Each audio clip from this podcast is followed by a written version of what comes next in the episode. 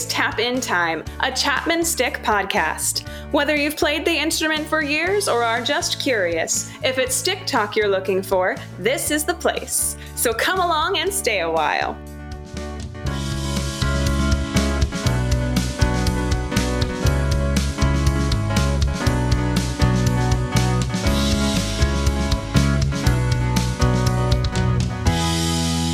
Hello, out there, and welcome once again to the Tap in Time podcast. This is episode number 34, and Claire and I have a couple of guests with us that we're going to get into talking about some of the seminars that have gone on this past summer. So sit back and enjoy the ride. Hi, folks. Today we're happy to have Glenn Poorman and Jim Meyer back with us. Both have been on previously, so check out their previous episodes. Today we're we're trying to do a bit of a wrap up with them. They they've both recently had stick events at Interlochen and uh, Gabriola. I, I was say Gabriola. I guess it's Gabriola near Vancouver. So yeah, Jim, Glenn. I don't know who wants to kick off. Tell us kind of how things went. We're all shrugging at each other. yes, we are. so, Glenn, do you want to do you want to start Sure. and tell us how things went at Sure. Interlochen? It was Well, it was the earlier event. So. yeah, well, things went great. They they usually always do. I think I've, I've said a few times, and I know I've said this to Jim a few times. You know, we've both done these sorts of events for so long that every once in a while I start to wonder, you know, how many of these do I have left? And then then we actually have an event, and by the time the event is finishing, I'm like so jazzed up, and I'm already starting to plan for the next one. So.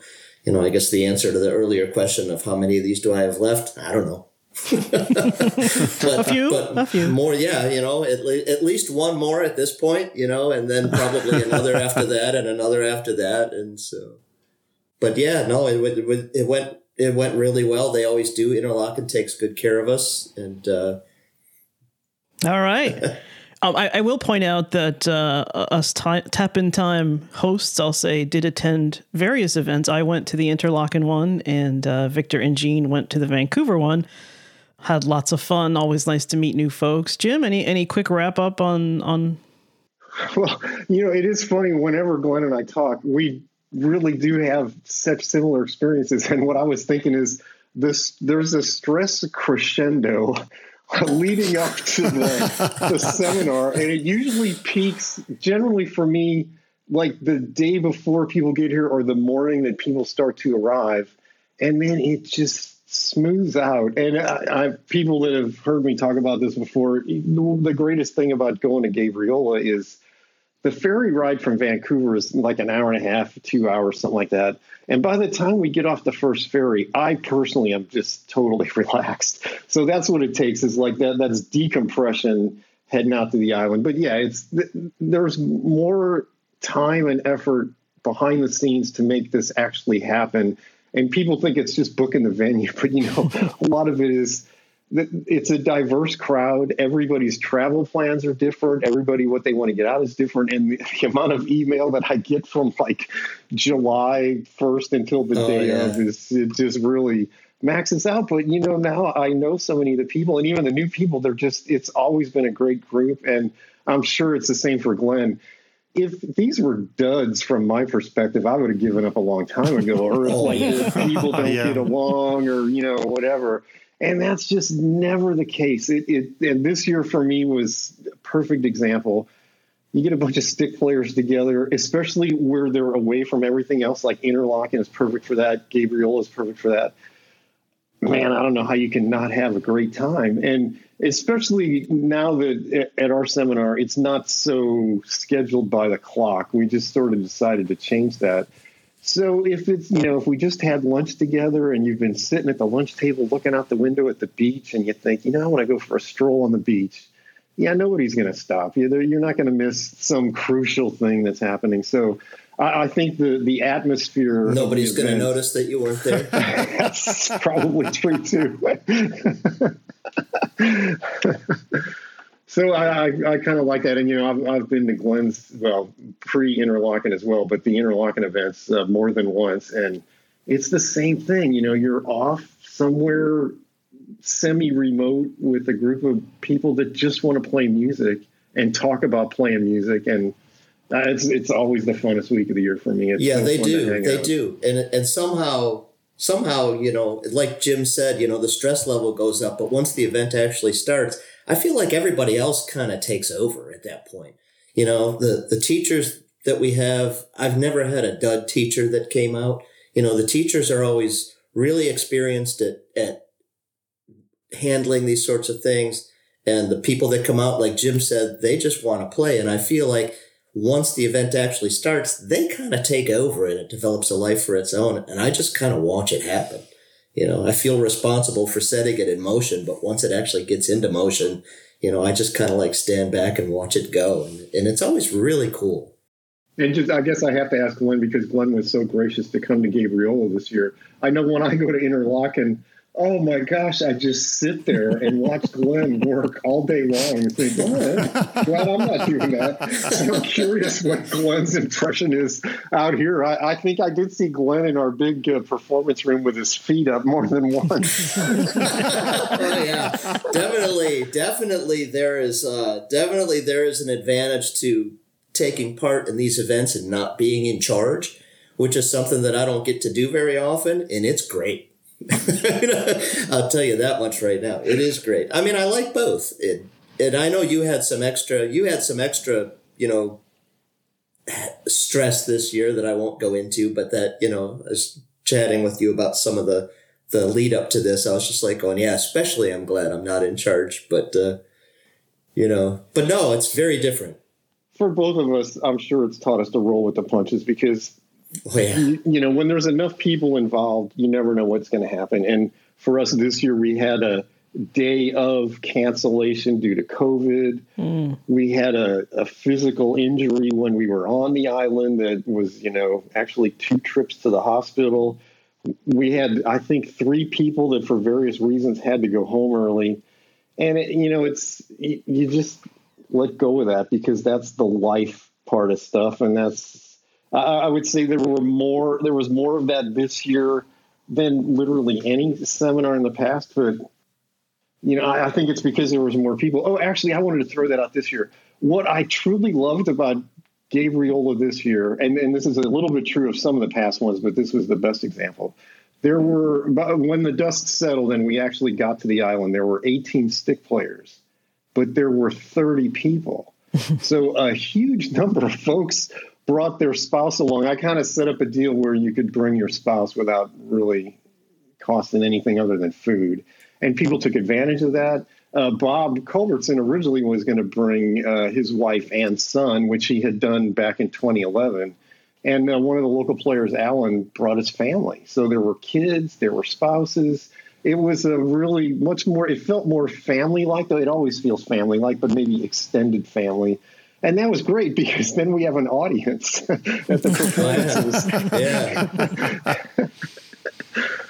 It also, after a fashion, you know, um, the meals together uh, got a little bit more interesting because you know there were a third of the people there weren't stick players, Yeah. and uh, you know, there's nothing wrong with having lunch with a bunch of stick players, but uh, nothing at all. But uh, Well, you learn you learn about people too at those at things like the meals. I remember in the in the very early days. Well, I was going to say in the early days of Ann Arbor, but not even the early days when we did these events in Ann Arbor. And I don't I don't know if this was true in downtown Vancouver, but when we did these events in Ann Arbor, the only thing that we really planned for was the activities up until the point where the the classes ended, and after that, you were on your own.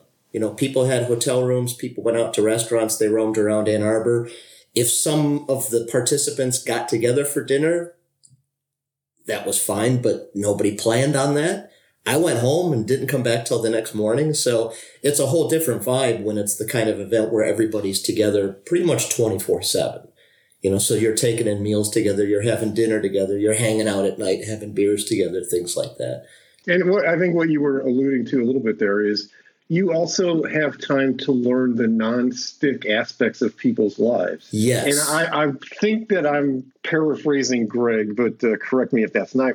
If that's no, I know what you're going to say. Yeah, yes, you are. Craig said, you know, when you hang around stick players, you find out that the least interesting thing about them is that they play the stick.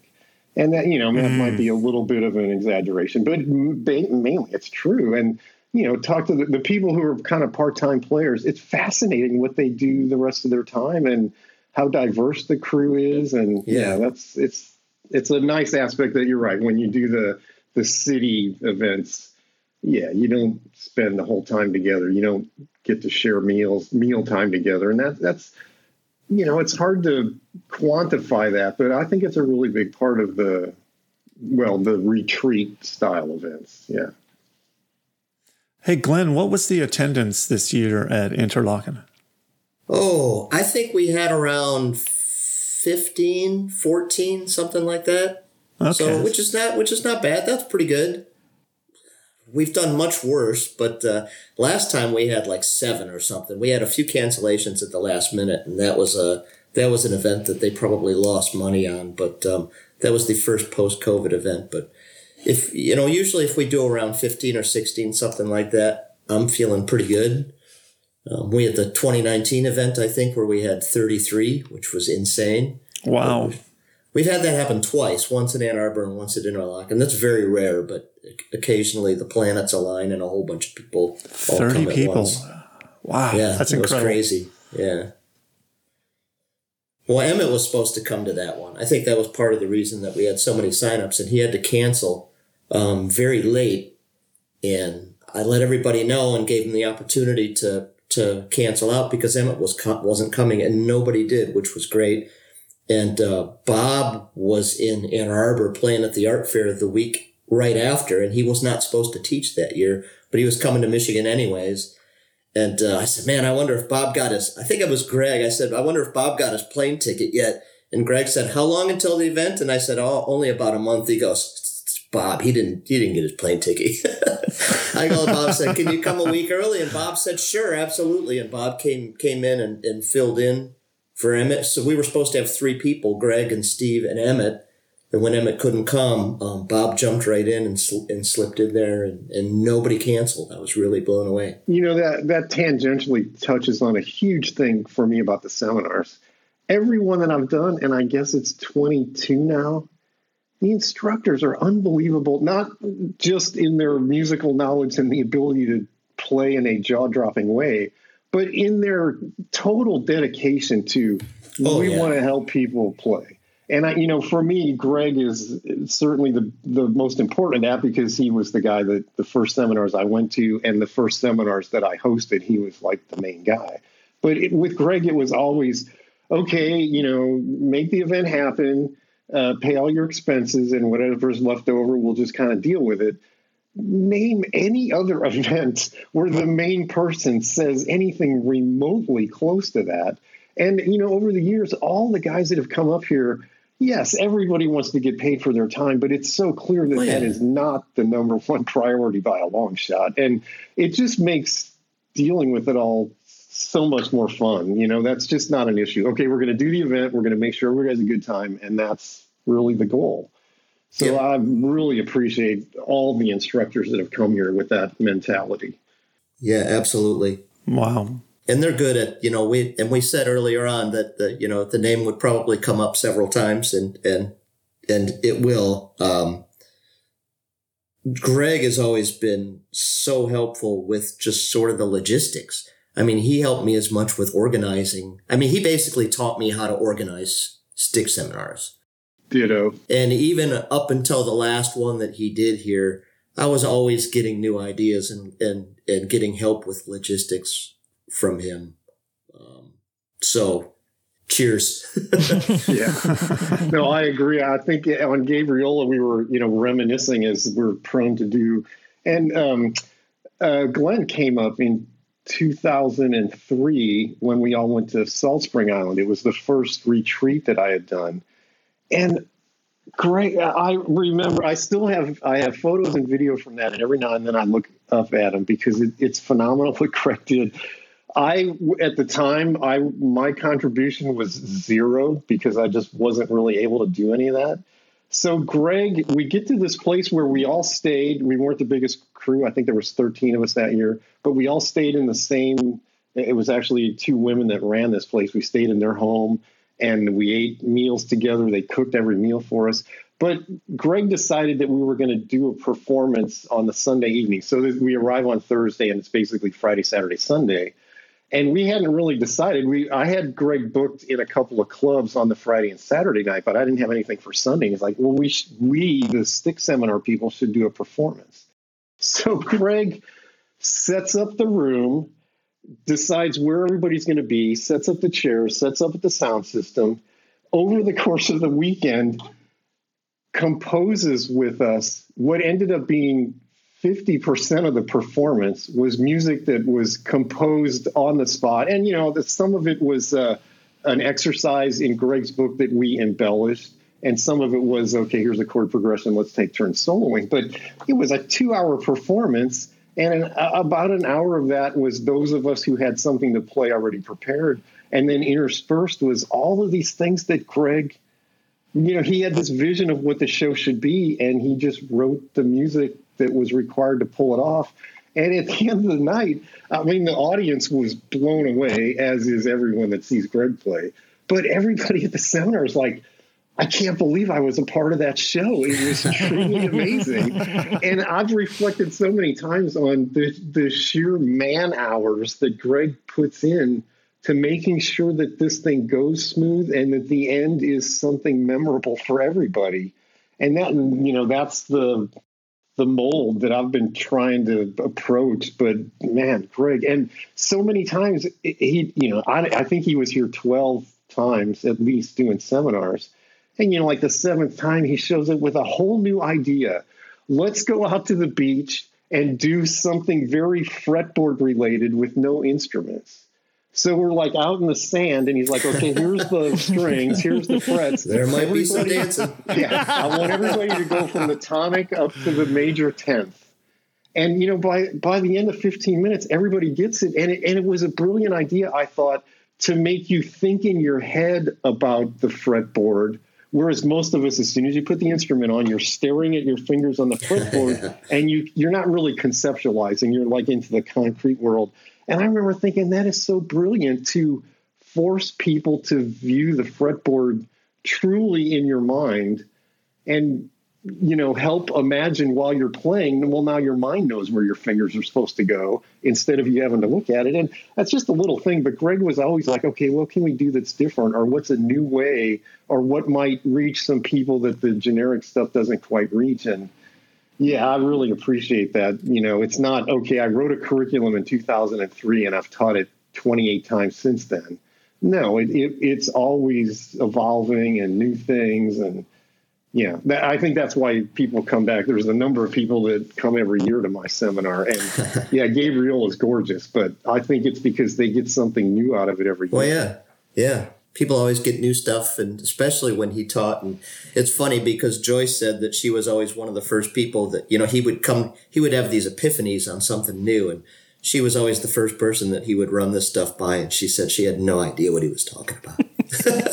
She said she'd just nod and go that sounds really great you know and she'd be sitting there just going well it's kind of funny the you know we we just released we released an episode of recordings of folks kind of talking about you know some remembering some things about Greg, and, and that came up a lot. I think of that that if you were maybe this was your first seminar or you're fairly new to stick, if Greg was teaching there, he always started with like a beginner exercise yes. where he, he, like you weren't there with your stick, you would move around and take steps. And I, I think it related back to that fretboard thing. And I and it's kind of it's kind of funny how many people brought that up. So it was you know, I guess a little memorable to, to kind of go through that. that was the one thing that that I don't want to say didn't change because he was always he was always um, sort of tweaking it, but that was the one thing that he wanted to sort of get to a point where it was pretty much the same. He wanted to have that first lesson for beginners and have it, you know, this is this is what it is. And he did workshops where he tried to teach us how to teach that. You know, he did one in Charlottesville and he did one in Ann Arbor several years ago that he called like teacher workshops or something. And the idea was we had bunch of people sign up and we had about half of them that were beginners and the other half were more experienced players. And he was teaching his beginner course to the beginners. And for the rest of us, he was teaching us how to teach it because he wanted that one course to be kind of etched in concrete. Um, And yeah, I don't know. At the end of the day, I don't know if any of us that were at any of those workshops are really are really qualified to even teach it, which really kind of breaks my heart because you know I would really like to see that um, continue on. Hmm. Well, since we're talking about Greg, I guess I have to mention that uh, Glenn and I had talked quite a bit in the last well the six months leading up to the seminar of um, you know what we might do as as any sort of tribute for Greg, and you know pretty dear to my heart because Greg has been up here so many times and taught so many people here. Uh, we landed on a couple of things, and one I don't want to get into too much was uh, Glenn suggested we play one of Greg's earlier tunes, Requiem for Persephone, which I, I, now have a video of. And Glenn was kind enough to actually write a second stick part. So I think that went over really well, and it'd be fun to talk about that later. But what I'm really getting to is Terry Riley's In C which uh, 20 odd years ago, yeah. Glenn and I were both fortunate. Actually, my first public stick performance was Terry Riley's In C with 12 other stick players, including Glenn and Greg. And uh, it was just awesome. And for those that don't know, we can't get into uh, too much here, but it's a, an interesting set of motifs that are played in, in a repetitive but sequential order. And the, the guidelines suggest that it would take typically between 30 and 60 minutes to pull it off. 30 and 90 i think is what they say. And the, when we did this with greg 20 odd years ago it was about an hour. I think we came in just under an hour. So we thought that might be really nice to do again and we pulled it off. I'm so happy that we did it. Uh, yeah. our version this year was a bit shorter but uh, we have to be in someone's book of world records because on stage playing terry riley's in c 16 Chapman sticks. I'm going to count Steve Adelson separately. He was on Chapman stick, but he was basically our sound effects guy. He was plugged into his VG99 yeah. using gadgetry on that unit that he's never used before because he's usually got both hands on the stick. But here he was like playing notes and twiddling with all the weirdness. The VG99 is pre cable thing. Yeah, there were birds flying by and tornadoes yes. moving through and all sorts and of. And then, you know, it's in C, so we had to do a little physical modification because Bob's didgeridoo is a C sharp. And we had a quick debate okay, are we going to play in C sharp? And, but he was able to dismantle his dig and retune it to C. So our low, the low sub octave C was didgeridoo. And I'm thinking, okay, 16 sticks, a noise guy a didgeridoo and a recorder because Robert was playing the recorder. Yeah, I don't think that's ever happened again before. Yeah. And it was it was amazing. It's such a weird piece of music that's so fun to play, but we pulled it off. It took us I'm going to say 27 minutes was our performance, and it was just really fun to kind of, you know, channel Greg's thinking of uh, well, I, I guess what I'm getting at is Greg's mentality of is we are together. And you know, Greg's solo improv CDs are amazing, but I know that Greg's favorites were Azul, which is improv with two other musicians that he loved, and the Greg Howard band Lift, which some of the tunes came out of improv, but they're actually more like tunes. But still, that's a group collaboration. Yeah. So in C, with you know 16 18 other people man there's your group performance and i'm so glad that we did it and you know everybody had a little bit of homework before they showed up and we spent about an hour or so each day kind of running through bits of it on the island and we did it. So uh, just to extend that a little bit one of the first things i did was uh, call joyce. Joyce is uh, greg's wife. And you know tell her a little bit about it. And she relayed a story to me that i did not know anything about. But in 2000 Greg was invited along with a bunch of other um, virtuosos playing various instruments to perform yeah. in C at the Lincoln Center in New York. That's what prompted him to do the the yeah, the, right, right. Yeah, and Joyce, that. you know, as sort of alluding to what Glenn said earlier, Joyce knew nothing about Terry Riley or in C or what the hell this was going to be, but you know, Greg was up there rehearsing and and invited her up. So on the way to New York, she's thinking, okay, Greg said, let's meet at, at the Lincoln Center. And she's thinking, oh, yeah, that, that's like, let's meet at Disneyland. You know, that's never going to happen. And she said, as she's walking to the front of the Lincoln Center. There's Greg, and it took like five seconds to meet. And she said that performance was amazing. I, I don't think she really knew what to expect, and it was just riveting. So there's uh, an extra Greg element to In C there, but really happy with how that came out. And yeah, you'll be able to see and hear that. It's it's a static shot from the back of the room, but but I'll get that up somewhere and people can enjoy that. That was really fun. Yeah, we played that. Didn't we play that at a, a public library in Kamloops or something Uh, like that? yeah, or- the, no, it was the. oh, it wasn't a library. It was an art gallery. That's Yeah. right. Yeah. And it sounded really great too. The audience up there was riveted. I, I think there was twelve of them, but they were really into it. and and thirteen of us, so I think that means we won. Uh, you're outnumbering the audience. Okay. Yeah, one of the things that I appreciated particularly about uh, this particular Gabriola event is that um, there were a number of little breakout sessions with, you know, where there'd be three or four people that would slip outside on the porch, you know, move an amp out there and some instruments and talk about stuff. And it was kind of cool. Um, one I really benefited from that I just wanted to throw out props to Scott uh, Scott Schur, and uh, you know, he went outside and spent 45 minutes to uh, uh, with us uh, talking about the Helix HX Stomp, and um, that was really good because you know I had some questions, and and if anyone knows Scott, you know he's a very detail oriented guy, and and he's got he has all his ducks in a row with a lot of things. But anyhow, that was really it was really nice because you know I got to learn a few things about the HX Stomp, and when it was all said and done, um, I found out that my stomp is broken.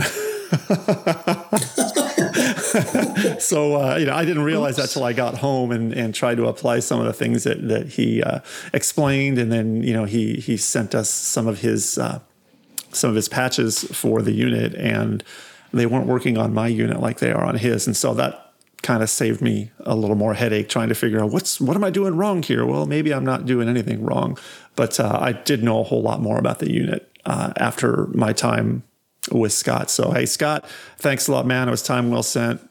Well, it was time well spent, and I really appreciate it. And uh, so uh, that was there were some good things like that um, that were at this event. A number of breakouts that Steve and Bob would sometimes walk outside, but then Well, I have to say something about my good friend Glenn. So get ready to get embarrassed because I know you don't want to hear this. But uh, I do remember in Interlochen once, Glenn led a session that was gear related. Uh, I think you had your looper set up and you were talking about some technical details. Other than that, I don't really know of Glenn leading a session at a stick seminar.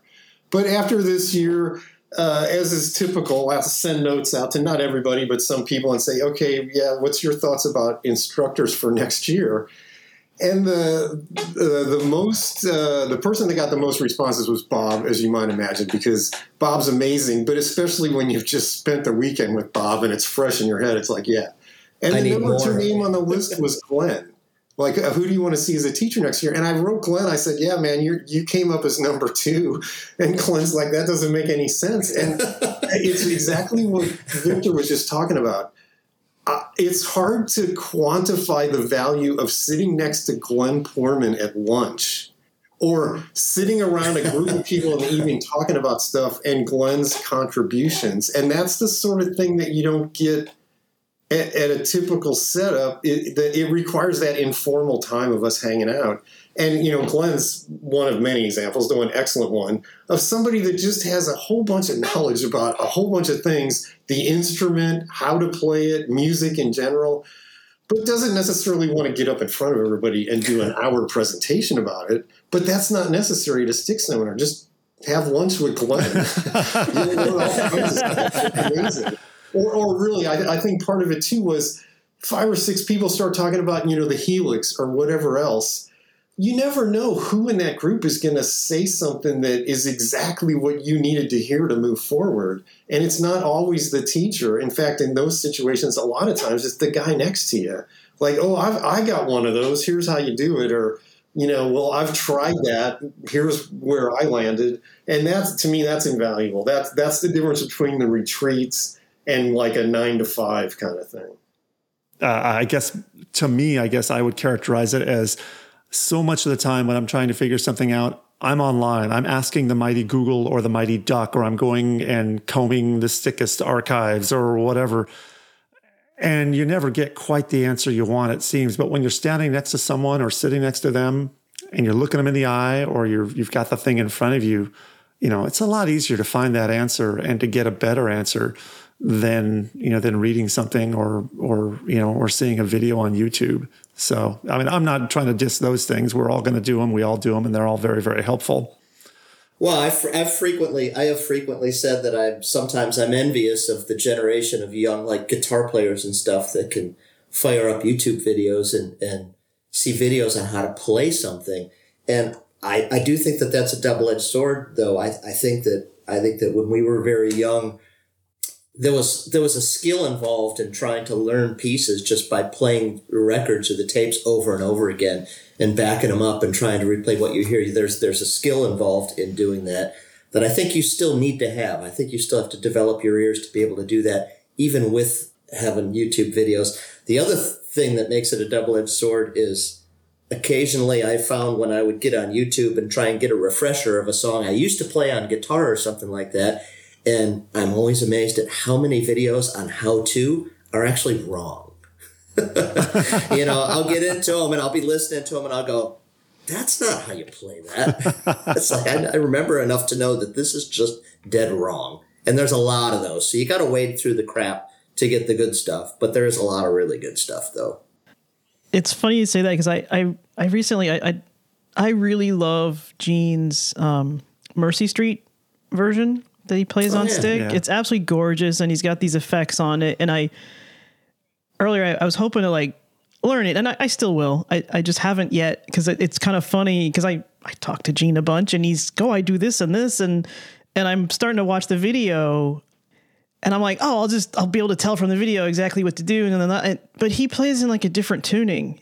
Oh. And it's oh. just enough to not be oh, even yeah. remotely easy to grab and just update. Like it's not like shift a little bit. It's like it's actually enough that I need to play it completely differently or retune your instrument. Yeah, that's not going to happen. I, I, play, I play, I play a, I, I play a twelve string in classic, and he plays a, a ten in bar- deep baritone. I think that's right. Yeah. So it's like it's just different enough that like it's not as easy as like I'll just play along with the video. I need to actually spend time on it, Ugh, you know. Um, which is I, I'm I'm mostly joking, but it's like I think there's that extra step with Stickist is like you don't always know what the like you can kind of look and get the musical vibe but oftentimes you're not going to be able to just look at it and see what they're doing. And if you're in a different tuning sometimes you really have to think about the implications yeah. of that because it's not always just a couple frets up or down or a string over. Like sometimes yes but not always. So like the youtube thing is like it's great but the sticks have like so many options of tunings that yeah. it's not no, always straightforward. true.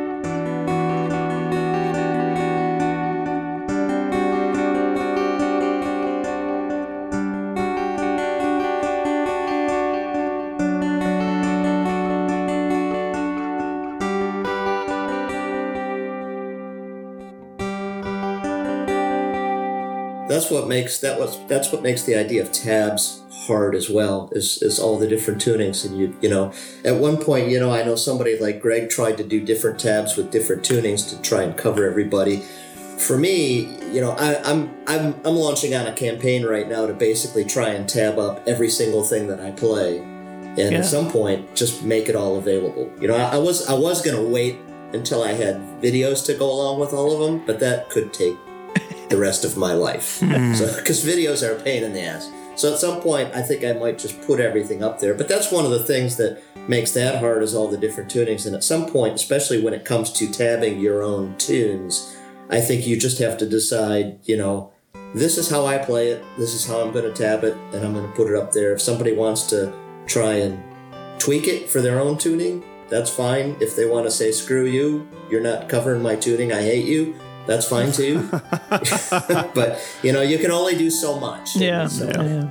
you know the stick has it, it you know speaking of double-edged swords you know it's it's got this flexibility and so you can have whatever tuning you want uh, pretty much and it's it's it's built to make those changes fairly easy especially from the standpoint of you know the mechanics of the instrument but it's also all those extra tunings and all that freedom to use whatever tuning you want that does that does limit the repertoire that's out there and documented for your particular tuning of choice. Yeah. And so, you know, if you've got a if you've got a, a tuning that maybe isn't a very common one, it's going to be harder to find pre-tabbed stuff. And uh, and by the way, shout out to shout out to Glenn. You know, when he talks about putting documents of, of his songs on the web. Um, he's already done a number of them. And uh, actually, when I was taking lessons with Jim, Jim had me learn a couple of, of your songs. And, you know, my cool. tuning didn't match yours, I think. Uh, he had me learn the manifest and then uh, uh, a thousand words. And, um, you know, if you go to one to one normal.com and you see uh, some of Glenn's output, he's got videos for some of them. And the reason Glenn wants to take time to do when he does his videos is because they come out damn fine. And um, I appreciate what you've already done. And if you want to learn to use a looper, go look up Glenn's documentation for uh, a thousand words.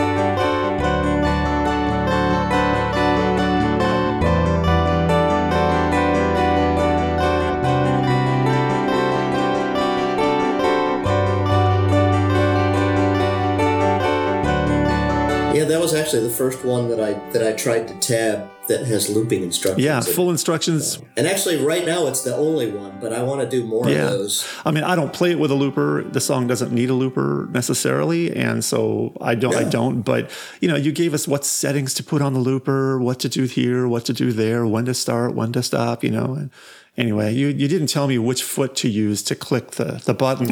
That's a yeah, so that's a big failing on your part. I I could go back and put that in, but Actually, I don't know if Victor knows this, but I, I really love that tune too, and I'm not really a looper guy. So I, I taught it to Victor so he could be the looper. and then we did play it together on Gabriola. We did. it, was It turned out pretty well. nice. well, it's it's it's kind of hard with some tunes too because because loopers are almost like stick tunings. You know, it's like not all of them necessarily have the same stuff. So I have this Echoplex that I've used for a bajillion years, and there's things that it'll do that you know I don't know if other units will necessarily do that. So something like a thousand words, the looping in that's pretty simple and it's pretty just run of the mill, like the sort of things that any looper you could possibly get will do. I have other tunes where I use some functions in this that maybe other loopers don't have. So it's like, it kind of goes back to the tunings. Do I just notate it? Just, this is what I do. And if you can't do it, then you're out of luck. I, I mean, I think that might be really the kind of the only option for something like that. But But I, I would echo what Victor's saying. That uh, a thousand words with the looping instructions on it is awesome for people who want to kind of dip their toe into the looping thing. oh, sure. because it's just it's just one loop. So that's I mean it's always weird to do the timing with your foot just right. So that is getting used to it, but it really is just one loop. So it's like a, a way to ease into. And that doesn't even really come in until pretty late in the tune. right, right. So So it's like a perfect online resource for a stick player. It's like, well, I'm thinking about a looper, what, but what's an easy way to use a looper? Yeah. Well, I mean, there you got a beautiful tune, and the looper part of it is, you know, beginner level, I guess you would say. Yes, the Salt Spring tune is another one that I've been wanting to do, and that one, I don't know. just uh, I just don't know. I'm gonna figure it out because I'm I'm gonna figure it out because you know a lot of times these things. I mean, I started to do this more, not more, but as much for my own resource as for anybody else's. I think there was a few years ago where I had been writing a bunch of fingerstyle guitar tunes, and there was a tune that I started like before Thanksgiving, and the holidays came, and Thanksgiving came, and Christmas came, and we were doing all this stuff, and all of a sudden it was like January, February, and I'm like, oh. Yeah, that's right. There was this tune I was working on, and I grabbed my guitar, and I couldn't remember how to play it. Oh, And that oh. really, and that really kind of freaked me out a little bit. And at that point, I, I started to launch on a mission on guitar and stick to just try and do notations of everything so that if that ever happens, you know, I can just go grab the, go grab the tabs for it and remind myself how I played it. I, I've started doing that for the pieces that I learn. I just start a new finale document, and as I'm learning it, I, I document like It's a good idea. It's good. It's good practice too. It it keeps your skills sharp as far as notating things. And I've also I'm trying to remember who I was talking to about this. It was only about a week ago. I think it was when Tom was in town.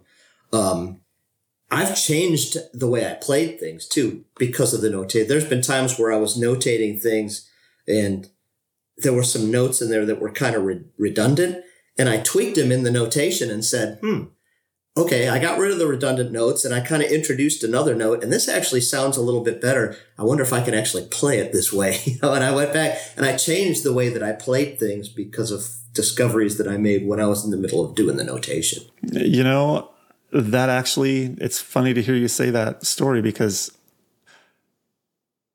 um, I'm a mechanical engineer, and half the time, you know, you're supposed to do everything at the same time, you know, uh, between the design and things you have to document. But a lot of times we don't. You design the part in 3D modeling, all powerful CAD. Then you go to document it. You go to make the drawing. You go to put in the data Can I, instructions. can I ask real quick what you use to do that? Uh, I've I've used SolidWorks. Uh, right now, I'm using Siemens NX. Uh, is what my client uh, has me using. But then you go to No inventor? uh, no, no. Uh, very few people in my company know how to use Inventor. Yeah. So yeah, sorry, I can't be a resource for you on that one. no, you wouldn't be a resource for me. I'm a developer that, that writes inventors. Oh, okay. Yeah. So we haven't had any clients Anyways. that use it. But then when you go and make the documentation for the part, you know, you're putting dimensions on it and stuff, all of a sudden you usually you notice something, wow, that was a really I could have done that a lot better. And so you go back and change it. The documentation informs the actual design and it sounds Sure. like it, you're just saying the documentation kind of informs the music sometimes absolutely. and so you know it's a long-winded way of of making that connection but uh, it was cool to hear you say that because i get that in my day-to-day so yeah Yeah, for sure. And like I said before too, it just it just kind of keeps your skills sharp. I mean, the ability to notate and the ability to read are things that I don't want to lose because I just think that they're invaluable. And you know, people get in philosophical debates about these things once in a while and and I'm certainly not religious to the point where I pound my fist and say these are skills that you have to have. But I also occasionally run across people that somehow try and spin it so that, you know, somehow not having these skills makes them superior.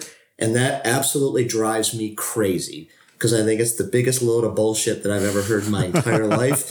And it's just not so. So, yeah and kind of going back to the videos too, you know, you were talking about uh, about the quality of the videos, and it's not so much that you know I'm I, I'm insisting that these videos have to be like great quality just for the sheer sake of being great quality, but I just if if you're going to put out, I think if you're going to put out a tab and you're going to put out a video with it that says here's the video of the tab, it has to be right. You know, if you make mistakes and do things in the video that aren't in the tab, if you're just making the video for entertainment purposes, if it sounds good, you roll with it. But if if it's representing the tab, I think if you make a mistake, you got to stop what you're doing and go start over. It has to be right. yeah i think that's what i was talking about i mean i don't i'm playing that particular song you know you played it on an sg12 I've got a 12 string grand. Alto. Oh, it was an alto even. Okay. So you've got a 10 string that uh, was short scale instrument there, and I'm playing it on a 12 string Yeah. long scale instrument. And so, you know, not everything was the same. You know, some of my fingers had, fingerings had to be different and, and, and whatnot. Yeah. By the way, something, yeah, playing it in the, playing in the same octave that you played it on your alto really didn't work. So you know, I think I played it for you while you were a, while you were at Gabriola, and I was I was an octave You down. can though. I mean, there was there was there was Okay, let me rephrase that. I was considering My skills do not permit me to play that high on a 12 string. I can't play up on the tiny frets where you mash your fingers together. You know, uh, I, I can't. I can't do that. Uh, It is hard. There was there was one point in my life where I was considering selling the alto, and I figured I can see if I can play all of the alto tunes that I have on my grand. And technically, yes, I could. That tune being one of them, but they just didn't sound right. You know. Mm-hmm. It really has. A, I I have an SG12. It just has a completely different voice to it. Yeah. Yes. Yeah.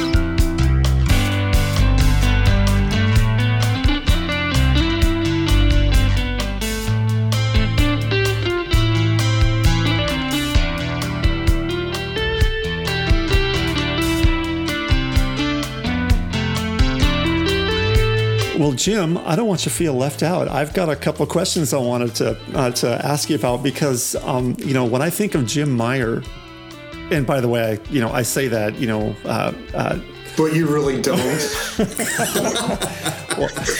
yeah, okay. We're reading off the cue card now, right? So, Jim, moving back to you, there's something I wanted to talk to you about that I haven't really had an opportunity to talk to you with, uh, talk to you about, uh, even at Gabriola uh, a whole lot. But when people think of Jim Meyer, typically we're thinking of your career as a busker, and we've heard about that in in some of the past podcasts that we have had you on for, and you've got great stories, and you've talked about what it can do to your playing and things. Uh, but lately on Facebook, I've been seeing a lot of of gig announcements. Well, I've been seeing a lot more gig announcements, and so it seems like you've got some other things going on musically that go beyond uh, your daily busking. So what's going on? Well, there's a few things. Uh, one is um, it's uh, I was in Charlottesville for Greg's memorial, and of course, as anyone in Charlottesville for a Greg anything, you have to do your pilgrimage to Miller's, right? and it, it just reminded me, you know, Greg was the Monday night guy at Miller's in Charlottesville, and that was his thing. And I, I don't have a weekly gig, but the the place I've been playing, the Water Street Cafe, the upstairs club is called Second Floor Gastown, and it's right across the street from the Steam Clock in Gastown for all you tourists out there. Um, at the beginning of COVID, everything I did shut down like everybody else. But this restaurant had just opened the jazz club, I think it was three or four months before COVID. And they really wanted, they had made a commitment to daily music and they really wanted to pursue it. So, you know, kind of through the network here, I had heard about that. And I started playing there in June, either late May or beginning of June in 2020. And you know, it's the this is the whole stick thing. This is just another stick story. The guy that owns the place is first of all a, a pretty big music fan. It was his idea to have nightly music there anyhow. But he saw me playing, and you know, he's just like, "What is that?" And he became a, a stick fan pretty quickly. So when the it came time to do a, a post-COVID seminar, it, Gabriola just wasn't really feasible. So we did something here in town, and I asked him, "Hey, can we just do our performances here?" And he totally embraced that. So the relationship there has just been positive all along. And a little over a year ago, I said, "Hey, maybe I could just do like a one night a month, uh, you know, a regular gig here." So, which started as the first Wednesday. I think that's about to evolve a little bit, but you know, I've been the first Wednesday of the month. And I originally had the idea of uh, stick and friends, that I would play the stick and I'd bring friends of mine. Mainly as a busker, I met an enormous amount of musicians, many of whom are really very good musicians. And, you know, we kind of became friends busking in the same place. So I thought this is brilliant. Around the same time, I started working with a vocalist whose stage name is Luna Wild. And it was a giant shift for me from really, I do a couple of covers, instrumental covers, but mainly I play my own stuff. And with her, it's all classic rock cover tunes that she's singing and I'm playing behind.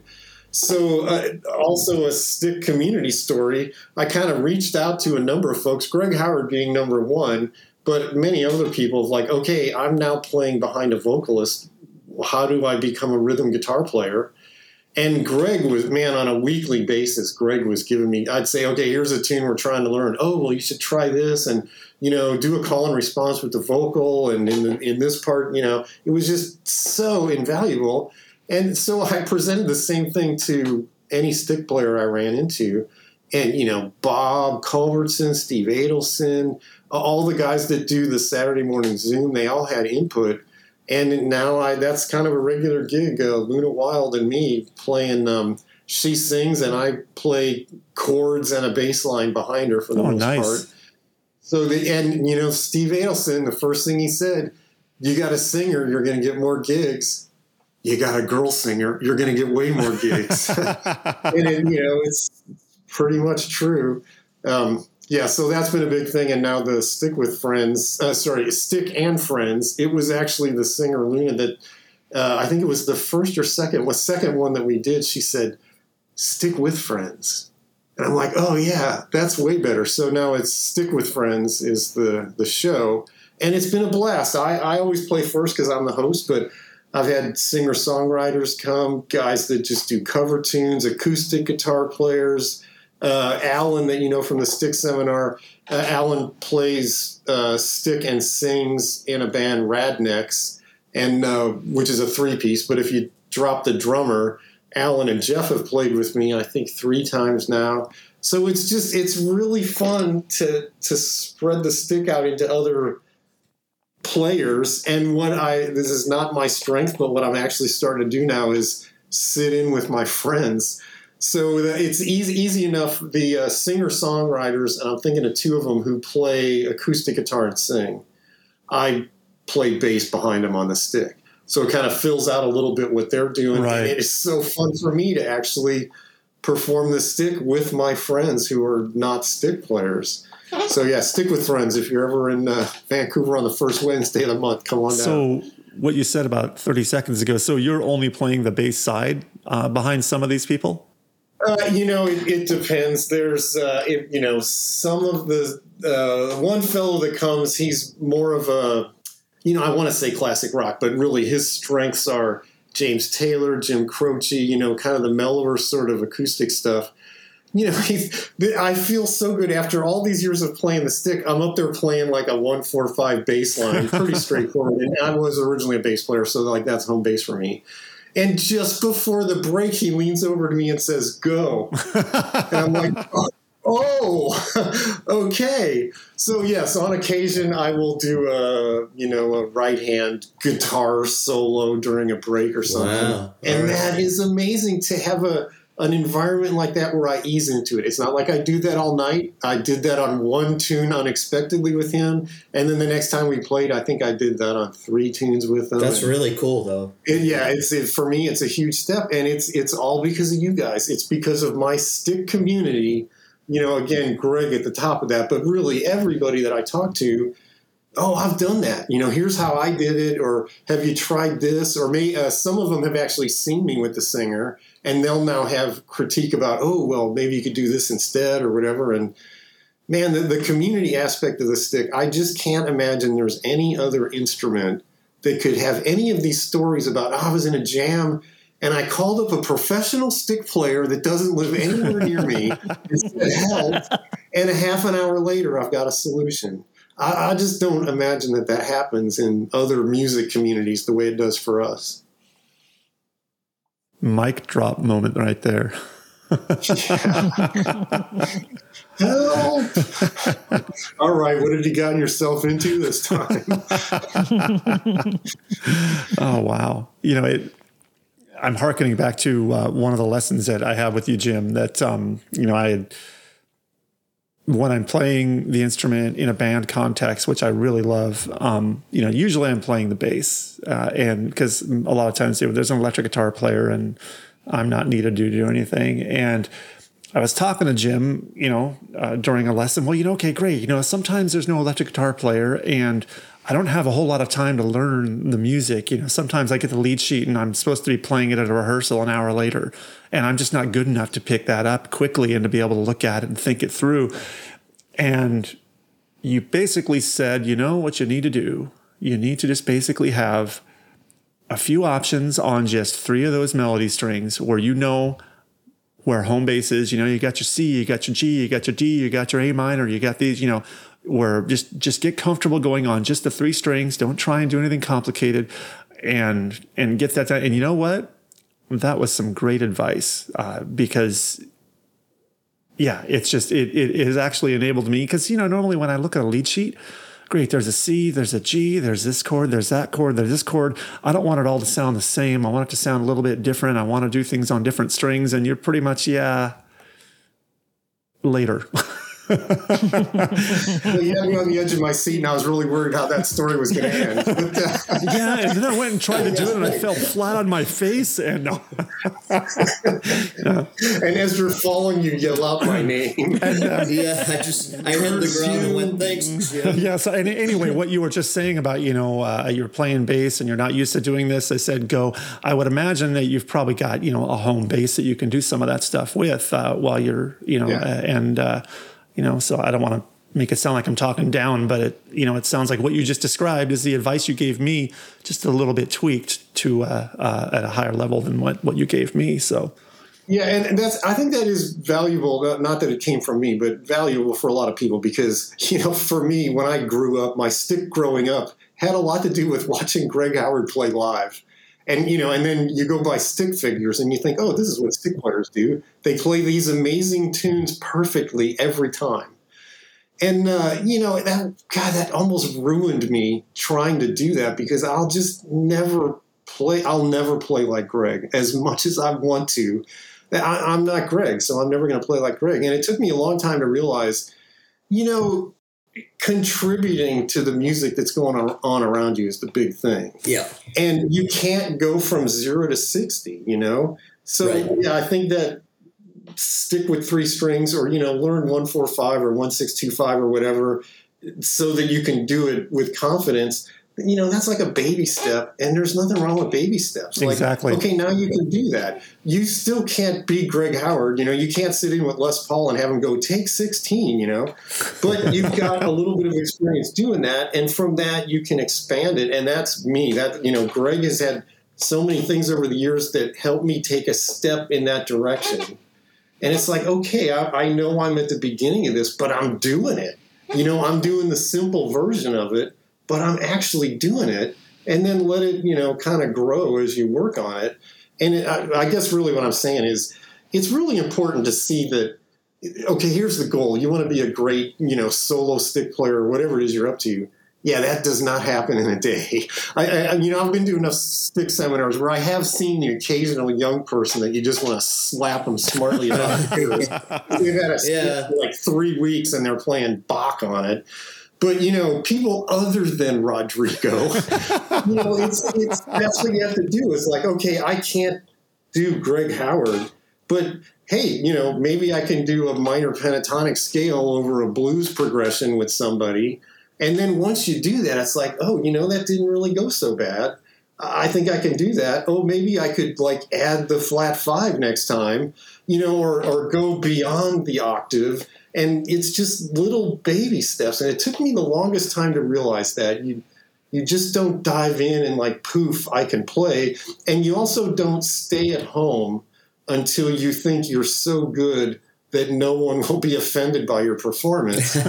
You know, the- Yeah. the deal is, I decided early on, and I don't mind if people say horrible stuff about my playing. I knew that's what I wanted to do, and the only way to do it is to go out there and do it. So yeah, Yeah. the second time I played publicly was in Ann Arbor at the one of Glenn's performances, and that was the first time I played solo. And I'm never going to tell you that that went great, but it, it went okay. Leopold Brothers. And man, the confidence boost walking off of the stage, going, I did it. You know, yeah, Yeah. it wasn't great, but that wasn't the point. I did it. I know I can do that.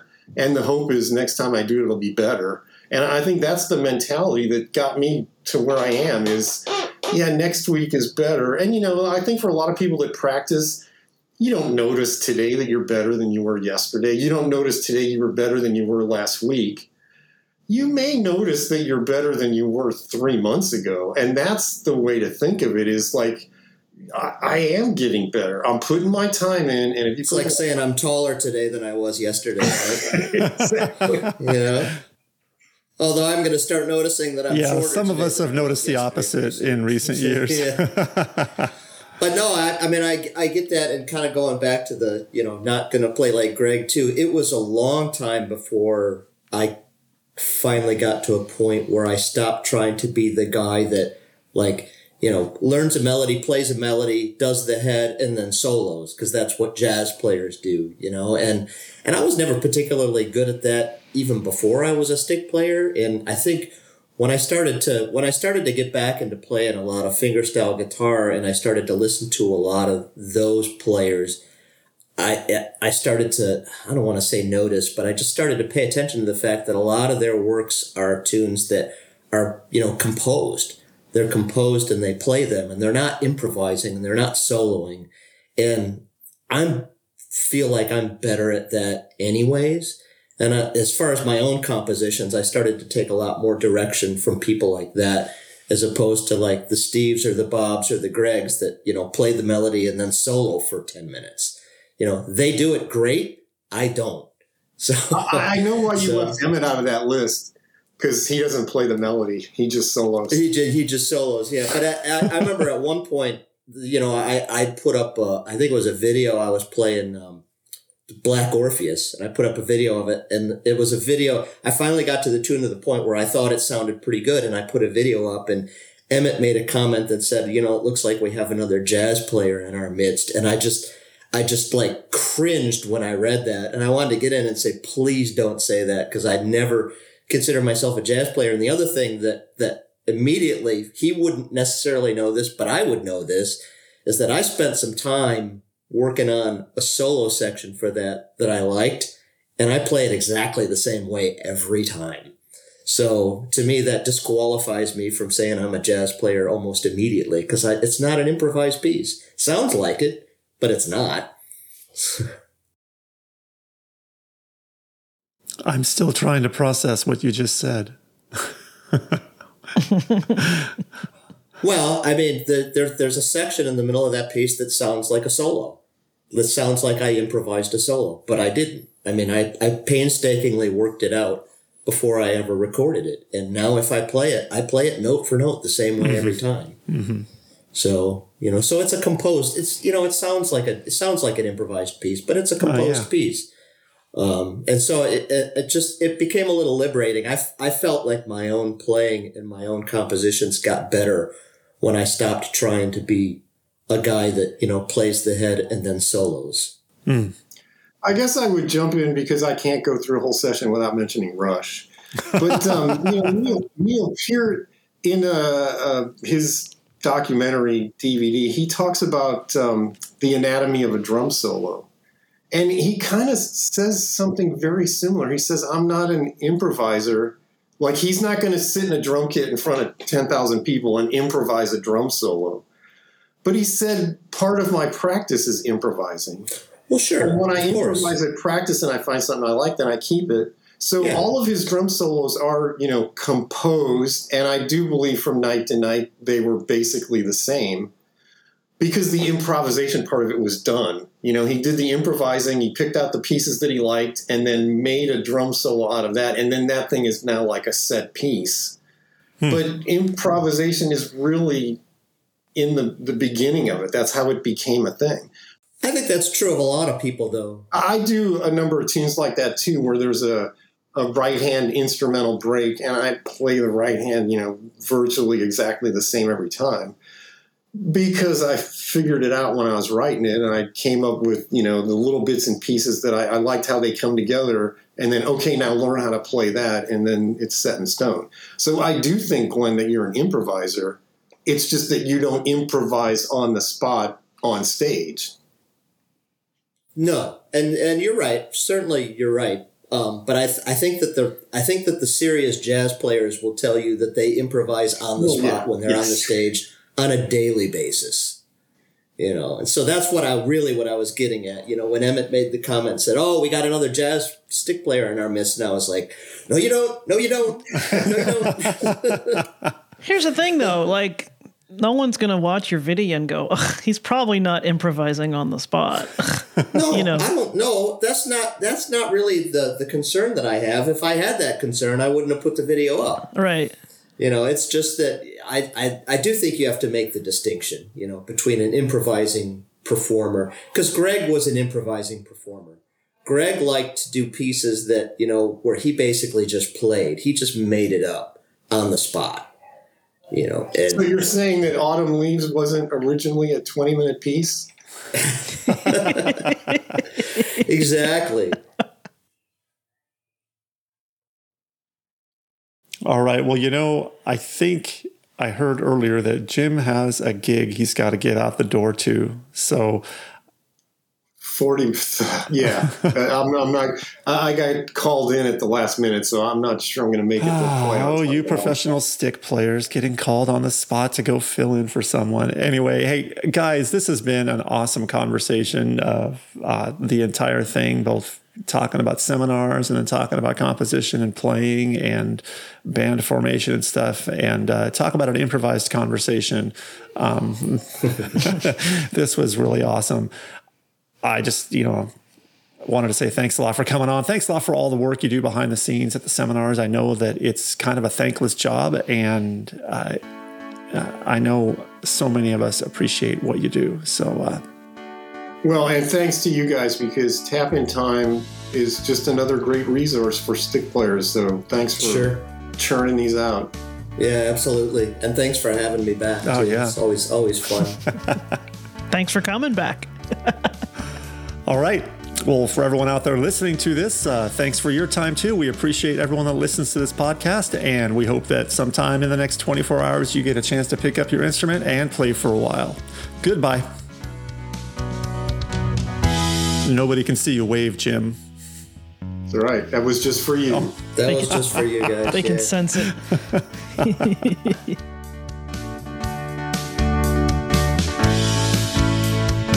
We welcome your comments. You can contact us by email at tapintimepodcast at gmail.com.